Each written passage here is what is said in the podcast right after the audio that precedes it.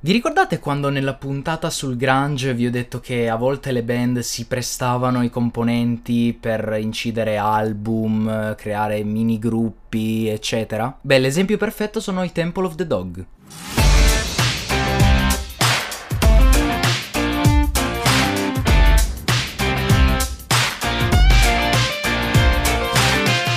Temple of the Dog sono stati creati da Chris Cornell, ossia cantante di Soundgarden e successivamente degli Audioslave, dopo la morte nel 1990 di Andrew Wood, ossia il cantante dei Mother Love Bone. Se vi ricordate bene, di Andrew Wood avevo già parlato nella puntata sui Madonei. Dopo questo tragico evento, Cornell scrisse due canzoni chiamate Say Hello to Heaven e Reach Down e contattò in seguito due ex membri dei Mother Love Bone e dei Green River, ossia Stone Gossard e Jeff Ament, con l'intento di registrarle. Il gruppo viene poi completato dal batterista dei Soundgarden, ossia Matt Cameron, e da quello che sarebbe diventato poi il chitarrista dei Pearl Jam, ossia Mike McCready. Il 16 aprile del 1991 pubblicarono il loro primo e unico album, chiamato Temple of the Dog, sotto la casa discografica A&M Records. Successivamente al gruppo si unirà anche Eddie Vedder, che era diventato da pochissimo il cantante dei Pearl Jam. Esso partecipò come cantante, diciamo, aggiuntivo, assieme a Cornell in alcune canzoni come Hunger Strike, Pushing Forward Back, Your Savior e Four Walled World. Alla sua uscita l'album andò bene ma non raggiunse il successo che il gruppo aveva sperato. Ma per fortuna questa cosa cambiò dopo l'uscita dell'album di esordio dei Pearl Jam nel 1992 chiamato Ten. E dunque in breve tempo l'album l'album dei Temple of the Dog guadagnò moltissimo successo, diventando addirittura disco di platino nel 1992. Il gruppo si esibì pubblicamente in poche e rare occasioni, come ad esempio a Seattle nel 1990, al Foundation Forum, dato che erano stati invitati sia per Jam e Soundgarden, e dunque già che erano lì hanno deciso di esibirsi, e all'Ullapalooza nel 1992. Call Me a Dog, All Night Thing e Hunger Strike vennero suonate in seguito dagli Audioslave, ossia, come vi ho detto prima, la band in cui Cornell entrò in seguito allo scioglimento dei Soundgarden, durante una tournée nel 2005. La loro ultima apparizione pubblica avvenne nel 2016, quando si riunirono per festeggiare il 25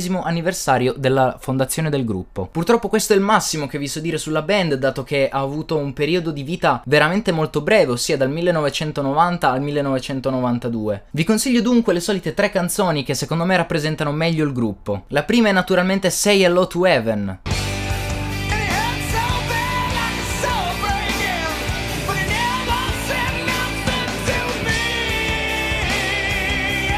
La seconda è Your Savior.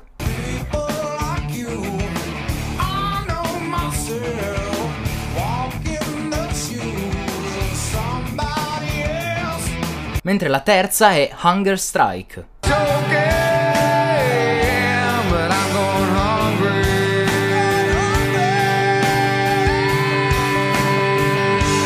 Grazie per aver seguito Tuned anche questa settimana, noi ci vediamo settimana prossima con una nuova band.